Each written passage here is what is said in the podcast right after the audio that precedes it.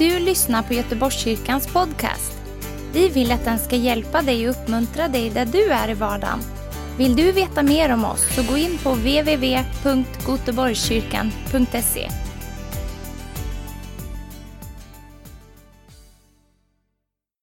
Hebreerbrevet, eller Hebreerbrevet kapitel 3 kan vi gå till.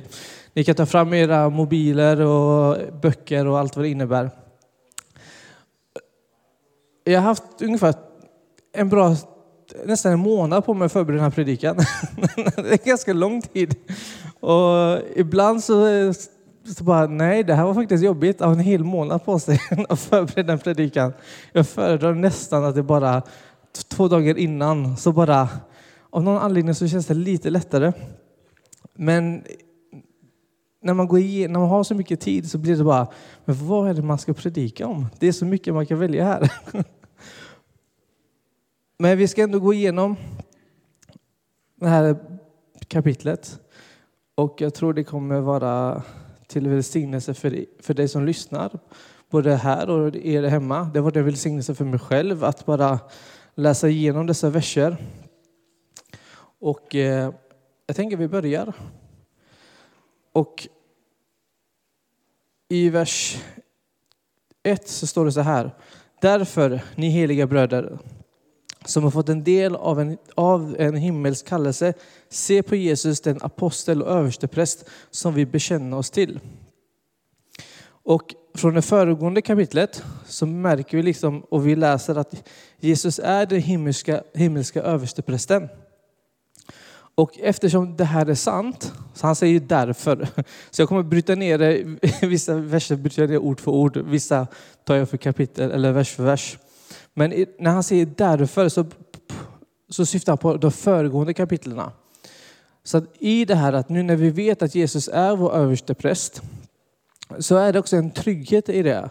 Att du och jag vet att Jesus är det. Så att när han går in och ska förklara och berätta om kapitel 3 så säger han ha det i åtanke. Att Jesus är vår överste präst. Och vi behöver förstå att vi i ljuset av vem Jesus är och vad han gjorde för oss är avgörande för vårt hälsosamt kristet liv. Så det är väldigt viktigt att ha en rätt bild av vem Jesus är som överstepräst. Och det är nästan som att man har en personlig läkare. Det är en trygghet i sig själv att veta att man kan gå till den här läkaren för han är din personliga läkare. Och det blir en trygghet för dig. Jag vet själv när jag liksom varit sjuk och jag vet att jag går till samma läkare om och om igen. För den personen vet vad som pågår med mitt liv, vad jag går igenom. Och av den anledningen så blir det också en trygghet för mig. Att jag vet att amen, han eller hon är med mig i den här resan som jag går igenom. Och det är samma med Jesus. Så det här är bara därför. Så ha det nu att när, nu, när vi går igenom det här, ha det att Jesus är med dig i det här. Och så står det också att ni heliga bröder, det ska också vara systrar, ni är inkluderade i detta. Så tänk inte att det är bara för oss bröder. Eh, men han säger någonting, ni bröder. Man säger inte bror till vem som helst. Det gör man inte. Man säger inte bror till vem som helst. Det är verkligen om du är en broder. Alltså Jesus säger någonting här att ni är mina bröder. Ni är, tillhör mig, ni är mina närmaste, ni är mig nära.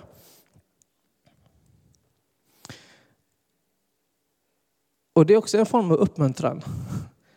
Så han säger därför, han påminner om vem han är och vem han är för oss. Ni bröder, han inkluderar oss. Men så står det också deltagare i den himmelska kallelsen. För när Gud, för vilket genom vilket allt är till, skulle föra många söner till härlighet, måste han genom lidande fullkomna honom som för dem till frälsning. Är vi nu partners i hans himmelska kallelse? Detta bör välsigna och uppmuntra oss att fortsätta även i tider av svårigheter och prövningar. För vi vet att han pratar till hebreer här. Och de har ju haft en väldigt tuff period. Men han säger att var fortfarande delaktig i kallelsen, i det himmelska, även i prövningens tid. Och Sen står det, tänk på aposteln, alltså Jesus. Och det här är den enda gången i hela Nya Testamentet som Jesus nämns som apostel. Kontra Moses, där det står ungefär 80 gånger om honom, nämns hans namn i Nya Testamentet. Så står det här första gången det står om Jesus som apostel. Och vi tillämpar inte det här ordet så ofta på Jesus. Och jag märkte själv liksom, när jag var nyfrälst så var det Jesus, jag älskar dig, min Herre, min räddare. Men det tog tid innan jag kom Jesus min apostel. när jag började tillämpa det i min bön. Det var mer när jag läste om liksom i Efesierbrevet om de fem tjänstegåvorna. Så blev det bara Jesus som apostel. Då blir det en ändring, någonting skiftade i mig. Okej, jag kan börja be som Jesus som min apostel. Men vad betyder en apostel? Och enkelt förklarat, en apostel är en ambassadör. Och vi vet ju vad en, en ambassad är för någonting. Liksom, om man går till olika länder så finns det en svensk ambassad. Och när man går in i den ambassaden så ser man, det är väldigt svenskt. Kulturen, alltså tavlorna, maten, doften, allt vad det innebär är svenskt. Det är svensk mark när man går in där. Och vi, du och jag, vi är som miniapostlar, om man kan uttrycka det på det sättet. Vi är ambassadörer för Jesus här på jorden. Och det innebär att vi är också representanter för den kulturen. Och det förändrade någonting i mig. Att när jag började be på det sättet, Jesus min apostel, då blev det också att, aha, jag behöver vara en ambassad, en ambassad här på jorden för Jesus då. Och det innebär att jag behöver efterlikna den kulturen som Jesus har med sig. Men det finns också ett ord här när det, när det säger tänk på aposteln. Och det är tänk. Ordet tänk. På grekiskan så är det katanoen. Jag hoppas jag inte förstör det ordet när jag uttalar det så.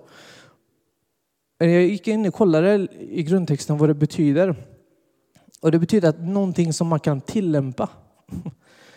Och det är inte bara ett vanligt ord. Liksom, du och jag, vi har sett mycket grejer. Vi har hört mycket grejer. Vi kan liksom, aha, men vissa grejer så när vi ser och läser så förstår vi, oss, förstår vi inte oss till det. Vi kan inte ta till oss det. Och vi kan inte ta till oss det på det sättet att vi inte kan göra det sen. Men när de skriver här, tänk på aposteln, då syftar de på någonting som du kan se och lära dig och som att du kan göra också. Så det är inte någonting som är bortom din förmåga att klara av. Så tänk om är att du är en ambassad här för Jesus, men du kan göra det. Men du behöver iaktta, du behöver se, du behöver lära dig. Du behöver vara där och vara nära Jesus. Så det som skrivs här, det som han talar om, och tänk om aposteln, väldigt tydligt, det här kan du också göra. Det här kan du göra. Det här klarar du av att göra, men du behöver Jesus med dig. Och jag tycker det är så skönt när, han, när, de, när den här författaren till brevet skriver då, så här på det här sättet. Att ni kan göra det. Tänk på aposteln. Och det kan vara skrämmande för man tänker apostel, åh, en tjänst, åh. Men ni kan göra det. Ni kan vara ett uttryck av Jesus här på jorden som hans ambassadör. Det är en uppriktig vädjan att se, att lära sig och att förstå. Det är vad det betyder om man ska förklara det. Så det kan du göra. Men det finns en uppriktighet i det. Att du behöver sätta dig inför hans fötter. Att uppriktigt se, lära sig och förstå. Och sen så står det, tänk på översteprästen. Jesus är den som representerar oss inför Fadern och som representerar Fadern för oss. Har ni tänkt på det här liksom att när Jesus pratar om dig till Fadern? Har du liksom tänkt på det att Jesus samtalar med Fadern? Och han pekar på det och säger, ser du hur de springer för mig? Ser du hur de tar det de har fått och går med det? Kan du tänka dig att Jesus bara, han där, ser du han? Han springer med det han har fått. Och det, jag blir glad när jag tänker så. Att Jesus pratar om mig på det sättet. Och det är uppmuntran till dig också. Att Jesus kollar på dig. Han lyfter upp ditt namn inför Fadern och säger, se, han springer. Han går med det han har fått.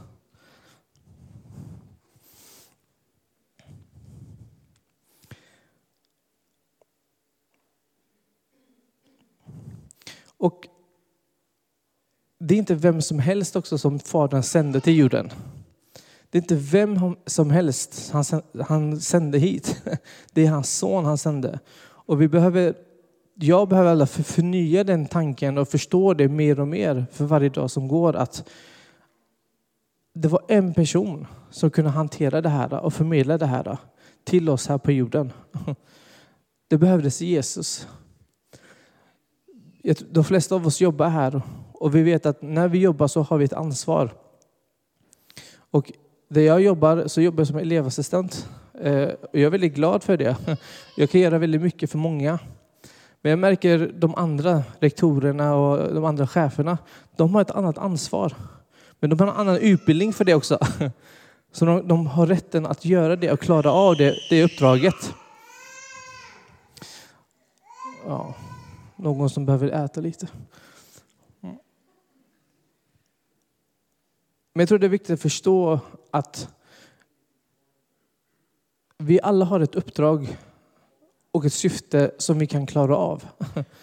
Jesus har sitt uppdrag, han gjorde sitt uppdrag. Han klarade av det. Och du har också fått ett uppdrag av Jesus. Vi har också fått ett uppdrag.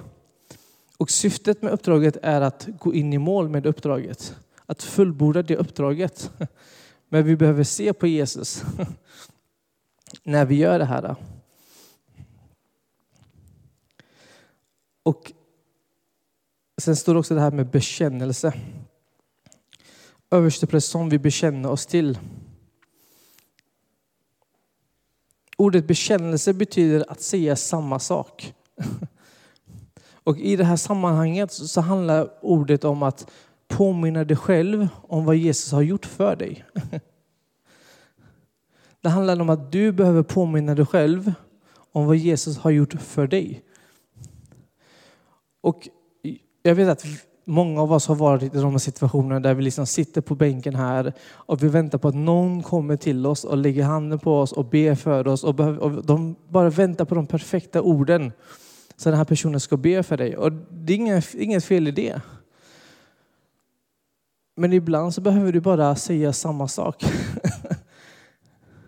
Du behöver bara säga de orden som du vill liksom att någon ska komma och säga till dig. Du behöver påminna dig själv om dessa ord. Och det är vad den här författaren vill säga. Påminn dig själv om vad som har hänt. Tala in i ditt liv om vad som har hänt. Vänta inte på att någon annan ska komma till dig, utan säg det. Säg att ja, men jag är fri från synden. Säg att du är en ny skapelse. Säg att du går in i någonting nytt. Säg att du går från härlighet till härlighet. Säg det över dig själv. Vänta inte på att någon annan ska liksom dra upp dig. Jesus har redan gjort det åt dig. Det är redan klart. Så vi ska bli, säga samma sak. Bekännelse, säger samma sak. Eh, vers 2. Han var betrodd av den som insatte honom, liksom Mose var betrodd i hela Guds hus. Så när vi betraktar Jesus tidigare trofasthet får det oss att förstå att han kommer fortsätta att vara trofast. Och som han var trogen Gud Fadern så kommer han vara trogen oss. Detta borde välsigna och uppmuntra oss. Vem, vem har blivit välsignad av Jesus? Du som inte räckte, handen, räckte upp handen, du har blivit välsignad. Lita på mig. det har du blivit. Tro det. Tro mig, det har du blivit. Men det är någonting med detta. Att Jesus har gjort saker för oss. Han har liksom tagit saker från det. Han har skyddat det från saker. Jag vet själv i mitt liv hur Jesus har kommit in och räddat mig från situationer som jag bara, åh, tack i efterhand. det har varit stunder där jag liksom pratat och sen plötsligt så har jag blivit liksom lite hes i min röst. För att jag säger för mycket. och den helige Ande stoppar mig. Det kanske låter konstigt för er, men den helige Ande har gjort så med mig. det kanske har hänt er också. Det kanske är att jag har pratat i liksom bara, jag har bara pratat. Jag har bara sagt saker som inte stämmer. Det var någonting som heligande bara sa, du behöver vara tyst nu. och den heligande bara, och så alltså bara, mm, just det, okej okay, jag ska vara tyst nu, jag ska inte säga mer. det finns saker som du kan själv påminna dig om att vad Jesus har gjort i ditt liv.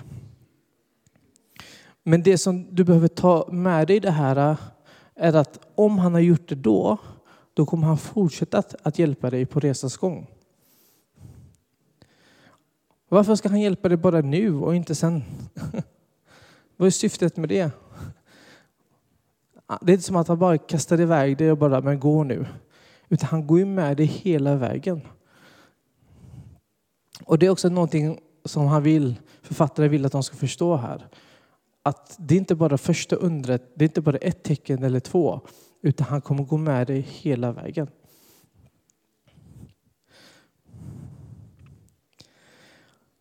Och han vill inte dissa Moses på något sätt här.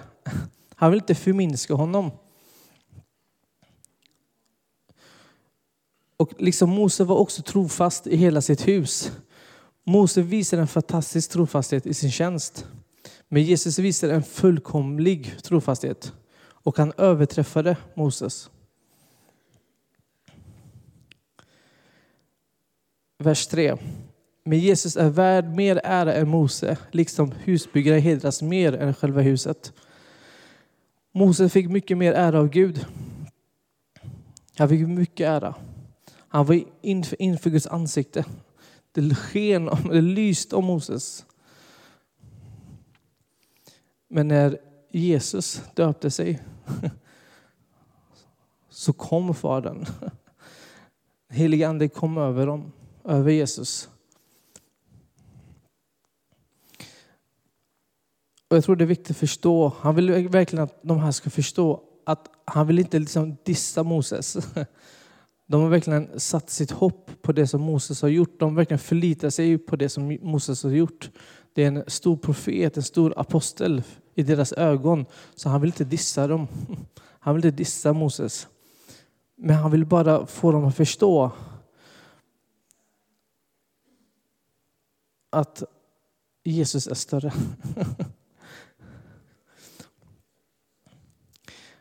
Vers 36. Men Jesus är värd mer ära än Mose, liksom husbyggaren hedras mer än själva huset. Varje hus är byggt av någon, men Gud är den som har byggt allt. Mose var betrodd i hela Guds hus som en tjänare för att vittna om det som sedan skulle förkunnas. Men Kristus är betrodd som son att råda över Guds hus och hans hus är vi när vi håller fast vid vår, vid vår frimodighet och ära i hoppet. Moses var en medlem i Guds hushåll, men Jesus är skaparen av huset. Därav är han värdig större ära. Moses rör sig i huset. Han går i huset. Han tar för sig av det som finns i huset. Men Jesus har ju byggt huset. Och som jag sa innan lite om att de gamla rabbinerna ansåg att Moses var den största mannen någonsin. Till och med större än änglarna. Men bokens författare gör ingenting för att kritisera Moses. Men han ser på Moses i hans rätta relation till Jesus.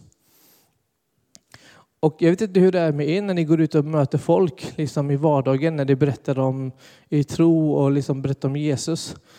Jag stöter på många muslimer och liksom bara berättar om vem Jesus är i relation till deras profet.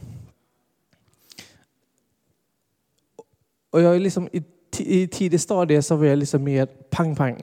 Jag sköt liksom. Försökte skjuta ner deras profet och bara, nej ser du inte vad det står där och där och där? Jesus är större. Och bara, jag förstörde hela samtalet. Jag förstörde hela samtalet.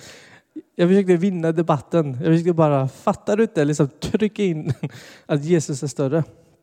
Men det hjälpte inte. Jag kom inte så långt med det. Men jag märkte av mina misstag lite senare att om jag kunde bara behålla mitt lugn, vara lite sansad, side, ödmjuka dig, andas lite. Jag märkte att samtalet blev lite längre. Jag kunde dela saker på ett annat sätt. Jag kunde dela mer personliga saker för dem också. Även på slutet, när de bara, nej men vi tror fortfarande inte på din Jesus. Så hade jag ändå kunnat be för dem. Jag kunde välsigna dem. Jag kunde berätta om hur Jesus förvandlade mitt liv. Jag kom, kom så mycket längre i mitt samtal. Jag kunde så någonting och jag kunde märka också att när jag bad för dem att de blev berörda. Uppriktigt blev berörda. Att de fick med sig någonting av samtalet än att jag försökte trycka in det. Så att, eh, ett råd från mig, tryck inte in saker utan prata lugnt med dem. Ta tid med dem. Och jag gillar inte långa samtal så att det är ett mirakel att jag klarar av det. Eh,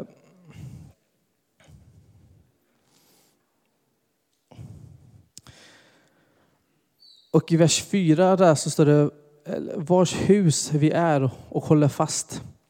Vi är en del av Jesu hushåll och om vi håller fast så författaren till Hebreerna uppmuntrar dem som, kände, som är kända för att vända tillbaka och hjälper dem då att hålla fast, att förklara fördelarna med att fortsätta med Jesus. Och de ville ju vända tillbaka här. De ville liksom backa tillbaka. De ville ge upp mitt i vandringen, så ville de sluta. De ville gå tillbaka till det gamla. Men författaren han försöker förklara för dem så att de förstår att håll dig med Jesus. Fortsätt med Jesus. Ge inte upp, stå fast vid Jesus. Och verklig engagemang för Jesus visas också på lång sikt, inte bara i sin första skur. Både du och jag vet hur härligt det är. Jag, alltså jag kommer ihåg när jag döpte mig här. Och det kändes så härligt. Jag var så fri. Jag kände den här friheten direkt när jag döpte mig. Jag kunde andas, verkligen kunde andas. Alla mina bördor bara försvann. Och jag kände en sån lätthet över hela mig själv. Att jag bara... Jag kunde andas på riktigt. Men det är inte värt någonting om jag inte går hela vägen. Och det är det han försöker förklara här. Det som har varit, det är bra. Ta med dig det. Det är uppmuntran för dig. Det är, alltså, Gud har gjort saker för dig. Men fastna inte vid det. Fastna inte vid den välsignelsen. Fastna inte vid det som hände där och då. Utan du behöver fortsätta gå fram.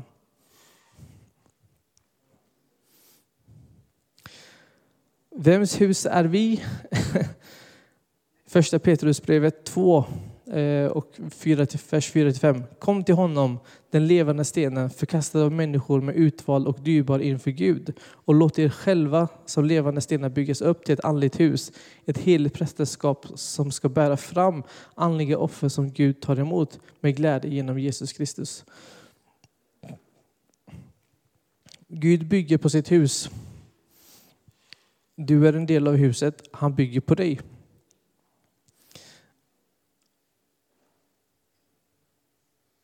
Vers 7 till 11. Därför säger den, säger den helige Ande, idag om ni hör hans röst, förhärda inte era hjärtan som vid upproret som på prövningens dag i öknen, där era fäder frestade mig och prövade mig fast de satt, sett mina gärningar i 40 år. Därför var jag vred på det släktet och, och sade, de är ständigt vilsna i sina hjärtan, de känner inte mina vägar så svor jag i min vrede, det ska aldrig komma in i min vila. Därför, säger den helige Ande, Guds ande sa till oss att Jesus Messias är mycket större än Moses. Denna sanning borde leda någon till handling. Ordet, när den helige Ande talar till oss genom ordet, så leder det till en handling. Det är som en dominoeffekt. Att när den helige Ande talar så händer någonting. Och du vet inte vad som händer på slutet. Men någonting har påbörjats. Men du behöver agera på det.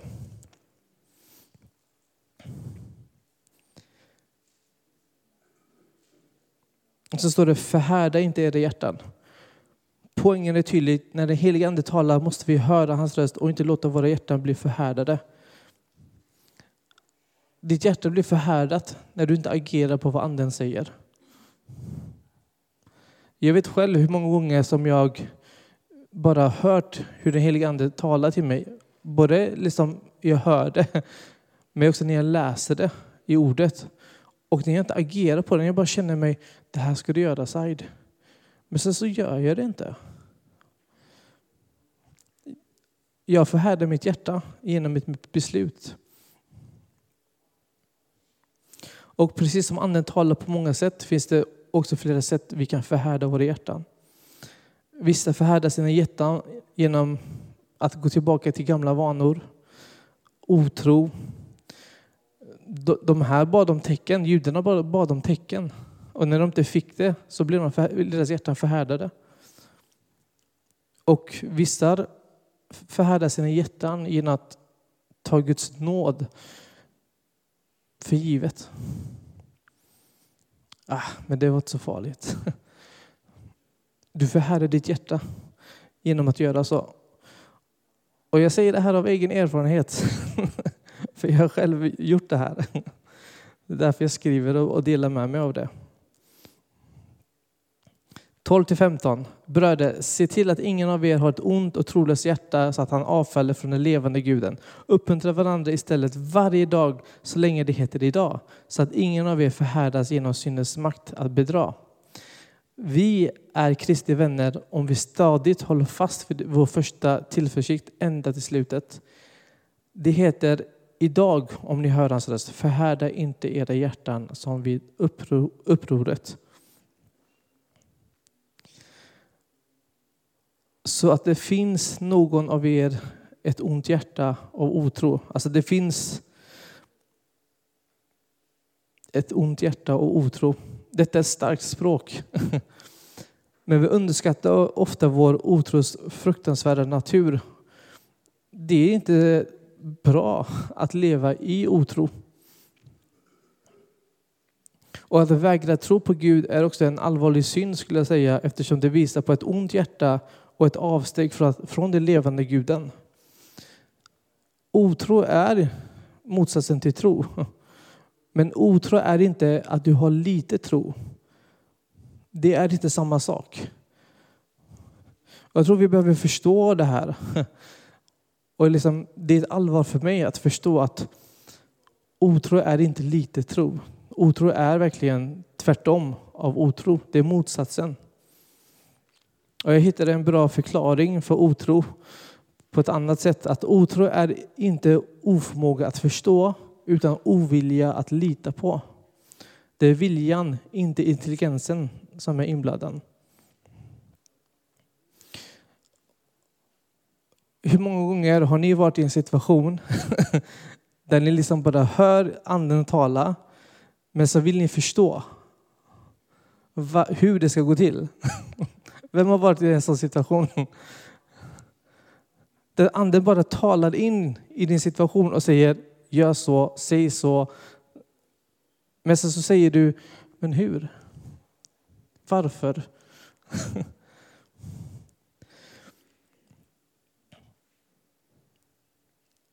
Man kan verkligen tro på Gud, men ibland besväras vi av tvivel.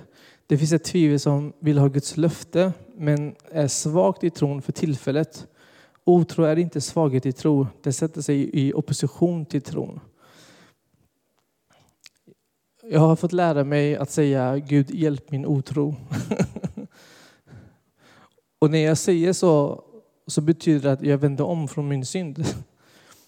För det betyder i princip att jag inte litar på Gud i en situation. Och det är ganska allvarligt. Och han säger det med lita på Gud. Har du inte sett alla under och tecken? Hallå, jag är med dig. Och det, det här, alltså vi går tillbaka, det är därför jag sa det till början, du behöver påminna dig själv om vad Gud har gjort i ditt liv, i din situation.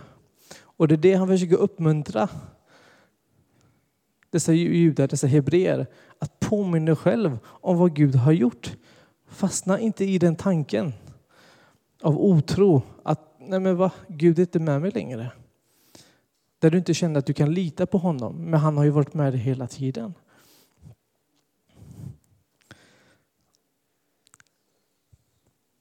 –16 till 19. Vilka var då som hörde men ändå gjorde uppror? Var det inte alla det som Mose förde ut ur Egypten? Och vilka var han vred på i 40 år? Var det inte på den som syndade och blev liggande som lik i öknen? Och vilka gällde hans ed att det aldrig skulle komma, komma in i hans vila och inte den som vägrade lyda? Vi ser alltså att det var på grund av otro som det inte kunde komma in. Som nation så fick Israel en bra början. Och det krävdes trots allt mycket tro att korsa Röda havet. Men ändå så omkom en hel generation. Förutom Josua och Kaleb. Som var med i den generationen. De hade en bra början. Alltså kan ni förstå liksom att här kommer Mose. Liksom, typ, han var i Egypten, han bodde i palatset. Han hade det väldigt bra. En olycka, en tjänsteman dör. Han flyr, han går in i öknen. 80 år gammal kommer han tillbaka in i Egypten och befriar sitt folk. Och det här folket ser under och tecken. De ser att Gud är för dem och räddar dem från slaveriet. Och med sin stav pang, och Röda havet. Det blir en väg mitt i havet. De ser det här, de upplever det här. Men ändå så går den generationen förlorad. De som fick manna i princip varje dag. Vi har fått väldigt mycket av Gud. Vi har sett väldigt mycket. Vi har fått uppleva Gud, vi har fått uppleva hans närvaro, vi har fått syndernas förlåtelse. Alltså, jag har jublat i glädje av dans när liksom Guds närvaro kommer över mig hemma. Jag har varit i synd, jag kommer hem och liksom bara, av någon anledning så blir jag glad. Jag börjar dansa och liksom, jag kallar det för att fuldansa. Det är liksom fulaste dansen någonsin. Och jag bara tackar gode Gud att ingen ser mig just nu. Två år senare så är jag här. Vi har bjudit in vänner till oss profeter. Och jag går fram och den här, eh, en av kvinnorna som är med, hon bara, jag ser dig dansa hemma i din lägenhet. Och jag bara, va? Hur vet du det? Hon bara, jag ser dig dansa. Du gör någonting så här. Jag bara, nej, nej. Påminn mig inte. Påminn mig inte om vad du ser, för jag vet. Men Gud såg mig. Han såg mig i en situation som ingen av er har sett. Och som inte jag har talat till. Jag har inte talat med någon om det, förutom nu då.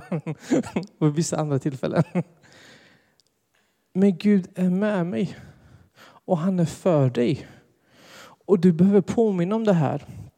Och jag vill att du tar med det här att när du är i din resa, att du går igenom Röda havet. Liksom när du går förbi Röda havet, det var inte så att liksom vägen var öppen fortfarande. Liksom bara pang, nu är det klart. Men vilka var kvar där i vattnet? Vilka var det som förföljde honom? 2022. Du går in i någonting nytt. Nu är det 2023. Låt det gamla vara det gamla. Lämna det bakom dig nu och nu går vi in i någonting nytt. Låt det vara starten. Men du behöver vara vid hans fötter. Du behöver påminna dig själv om vad han har gjort i ditt liv.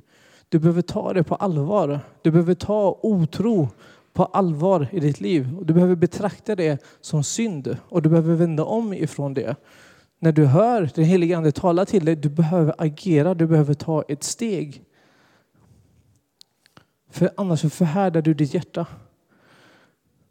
Och väldigt tydligt, det är inte omständigheterna, omständigheterna som förhärdar ditt hjärta. Det är du som väljer att förhärda ditt hjärta genom att inte agera. Och det är jätteviktigt att förstå det.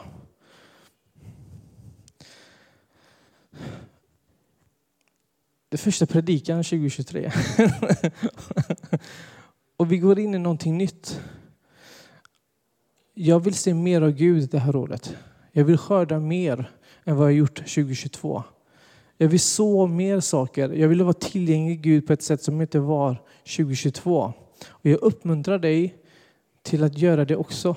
Att nu när vi går in i någonting nytt, att gör inte som hebreerna, att jag vill gå tillbaka till det jag känner till och det som är bekvämt.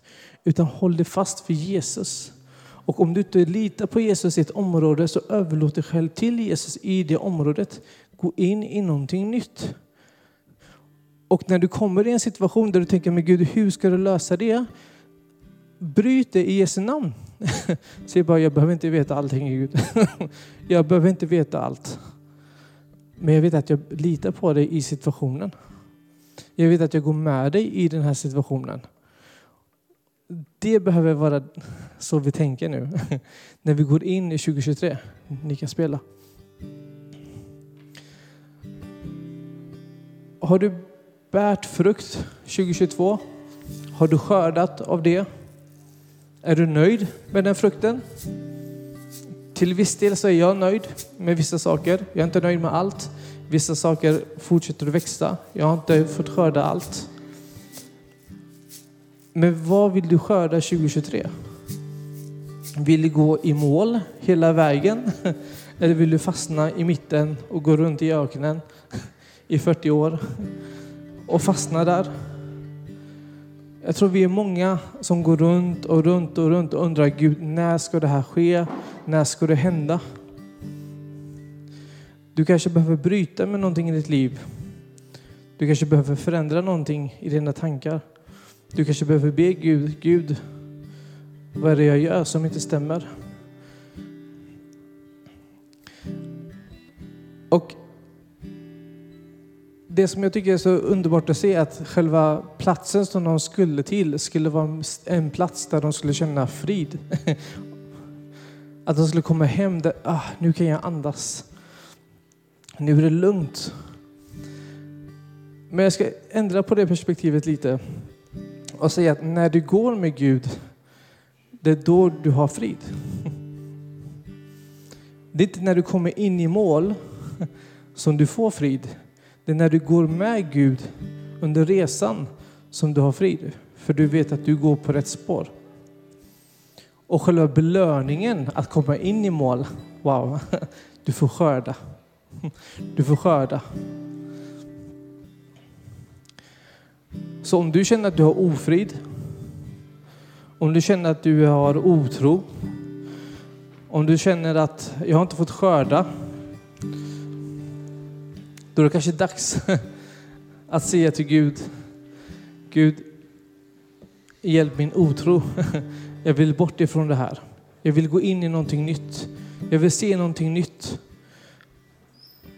Men förhärda inte ditt hjärta genom att inte lyssna på vad ordet säger. Och det står också i Hebreerbrevet att vi ska uppmuntra varandra. Det står att vi ska hjälpa varandra, vara med varandra, stötta varandra. Och vi har ju bön nu i tre veckor. Det är ett otroligt tillfälle för oss att komma nära varandra, att vara med varandra, umgås, äta, be. Det är ett uppligt, upp, eh, otroligt bra tillfälle för oss att kunna uppmuntra varandra.